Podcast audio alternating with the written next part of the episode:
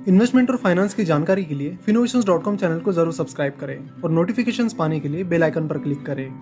नमस्कार। जनरली हम सुनते हैं कि कई सारे लोग स्टॉक मार्केट को जुआ कहते हैं, सट्टा बाज़ार कहते हैं और गैम्बलिंग भी कहते हैं। इंडिया में जनरली ये होता है कि जब हम स्टॉक मार्केट इन्वेस्टमेंट की बात करते हैं तो हमारे पेरेंट्स या रिलेटिव्स बोलते हैं कि स्टॉक मार्केट एक जुआ है, एक सट्टा बाज़ार है। बेहतर होगा कि तुम इससे दूरी रहो।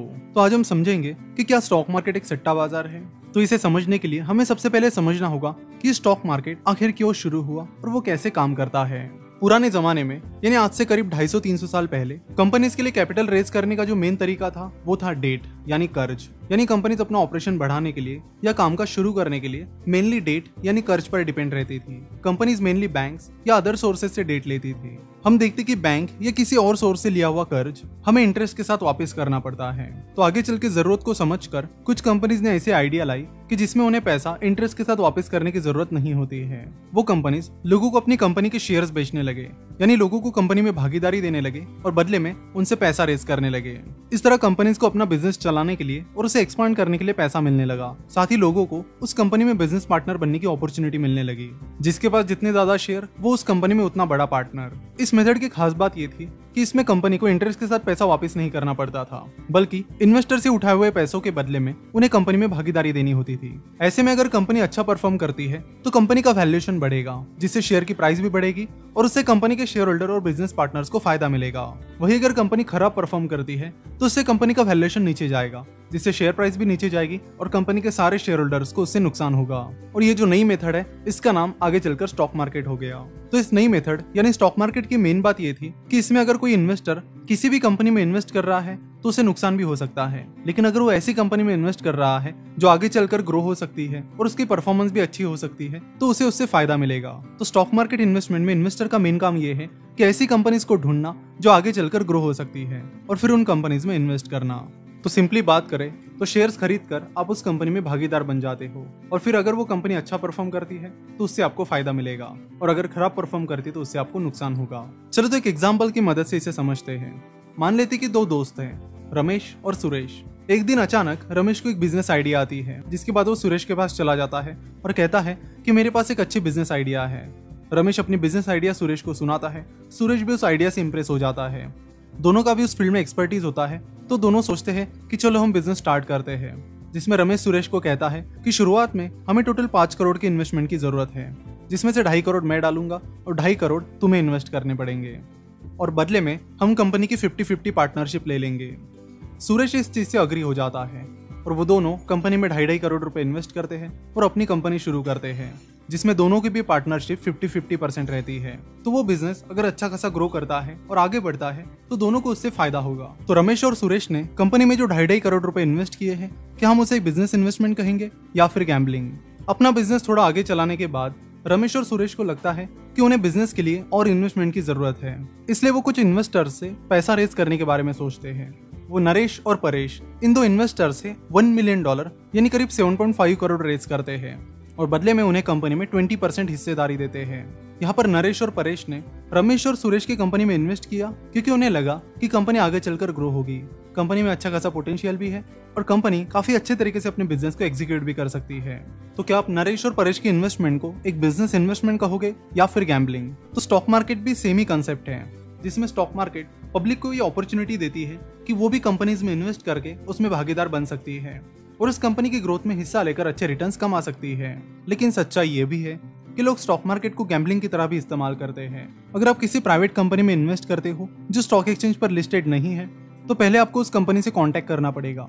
देखना होगा कि क्या उस कंपनी को इन्वेस्टमेंट की ज़रूरत है। फिर आगे चलकर आपको अपना डिस्कशन आगे बढ़ाना पड़ेगा। आगे चलकर कंपनी की वैल्यूएशन निकालनी पड़ेगी और फिर शेयर्स खरीदने होंगे। तो जो कंपनी स्टॉक एक्सचेंज पर लिस्टेड नहीं है, उनमें शेयर बाय और सेल करने की प्रोसेस काफ़ी डिफ़िकल्ट है। सिमिलरली जो कंपनी स्टॉक एक्सचेंज पर लिस्टेड नहीं है, उसके शेयर्स आपने खरीद तो लिए। लेकिन अगर आपको उस कंपनी के शेयर बेचने हैं तो आपको इन्वेस्टर्स ढूँढने पड़ेंगे। अगेन वैल्यूशन निकालना पड़ेगा और जिस वैल्यूएशन पर आप और आप जिसे शेयर्स बेच रहे हो, वो अग्री करता है उस वैल्यूएशन पर आपको अपने शेयर्स बेचने होंगे। वही स्टॉक मार्केट में आपको ये सब करने की ज़रूरत नहीं होती। स्टॉक मार्केट मंडे से लेकर फ्राइडे तक स्टॉक मार्केट टाइमिंग में आप कभी भी स्टॉक एक्सचेंज पर लिस्टेड कंपनीज़ के शेयर्स खरीद सकते हो और उन्हें बेच भी सकते हो। स्टॉक मार्केट में आपको ये फ्लेक्सिबिलिटी इसलिए दी गई ताकि आप आसानी से शेयर खरीद सको और बेच सको। लेकिन कई सारे लोग इसका गलत इस्तेमाल करते हैं। वो स्टॉक मार्केट को गैम्बलिंग की तरह यूज़ करते हैं। और कंपनी की ग्रोथ से नहीं, बल्कि प्राइस मूवमेंट से पैसा कमाने की कोशिश करते हैं। वो बस ऐसे ही तुक्का लगाते हैं कि इस कंपनी की शेयर प्राइस ऊपर जाएगी। तो आज मैं उसे खरीद लेता और शाम को बेच दूँगा। उसी तरह, जिस तरह से क्रिकेट बेटिंग होती है। लेकिन रियलिटी ये है कि कोई भी स्टॉक मार्केट की मूवमेंट को पता नहीं कर सकता। और ये भी पता नहीं कर सकता कि शॉर्ट टर्म में किसी कंपनी का शेयर कहाँ जाएगा। जैसे कि मिस्टर बेंजामिन ग्राहम कहते हैं तो शॉर्ट टर्म में कुछ भी पता करना बहुत डिफ़िकल्ट होता है। स्टॉक मार्केट बिल्कुल वोटिंग मशीन की तरह काम करता है बट लॉन्ग टर्म में वो वेइंग मशीन की तरह काम करता है। यानी लॉन्ग टर्म में कंपनी की शेयर प्राइस कंपनी की फाइनेंशियल ग्रोथ को फॉलो करती है। फॉर एग्ज़ाम्पल यहाँ पर आप देख सकते हो कि रिलायंस इंडस्ट्रीज़ की पिछले 10 साल की प्रॉफिट ग्रोथ 10.27 परसेंट है। वही रिलायंस इंडस्ट्रीज़ की शेयर प्राइस पिछले 10 साल में कंपाउंडेड सालाना 11.77 परसेंट से बढ़ी है। शॉर्ट टर्म में कई सारे फ्लक्चुएशंस आपको देखने मिलेंगे, लेकिन लॉन्ग टर्म में कंपनी के शेयर प्राइस लगभग कंपनी की फाइनेंशियल परफॉर्मेंस को फॉलो करती है। गैम्बलिंग और इन्वेस्टमेंट को समझने के लिए हमें सबसे पहले इन दोनों के बीच के डिफरेंस को समझना चाहिए। इन्वेस्टमेंट एक ज़ीरो सम गेम नहीं है, वही गैम्बलिंग एक ज़ीरो सम गेम है। तो चलो समझते हैं कि ये ज़ीरो सम गेम का मतलब क्या होता है। जब किसी भी ट्रांजेक्शन में अगर एक पर्सन को फ़ायदा हो रहा है तो उससे किसी दूसरे पर्सन को नुकसान होता है तो उसे ज़ीरो सम गेम कहते हैं। जैसे कि क्रिकेट बेटिंग जिसमें अगर बीच में जो मीडिएटर रहता है, उसकी कमीशन को निकाला जाए तो अगर किसी को फ़ायदा हुआ है तो उसका मतलब है कि किसी को नुकसान हुआ है। और भी अलग अलग तरीके की जो गैमलिंग चलती है, उसमें आपने देखा होगा कि उसमें मीडिएटर का कमीशन अगर निकाला जाए तो एक पर्सन का फ़ायदा मतलब किसी दूसरे पर्सन का नुकसान होता है। लेकिन इन्वेस्टमेंट कुछ इस तरह काम नहीं करती है। इन्वेस्टमेंट एक ज़ीरो सम गेम नहीं है।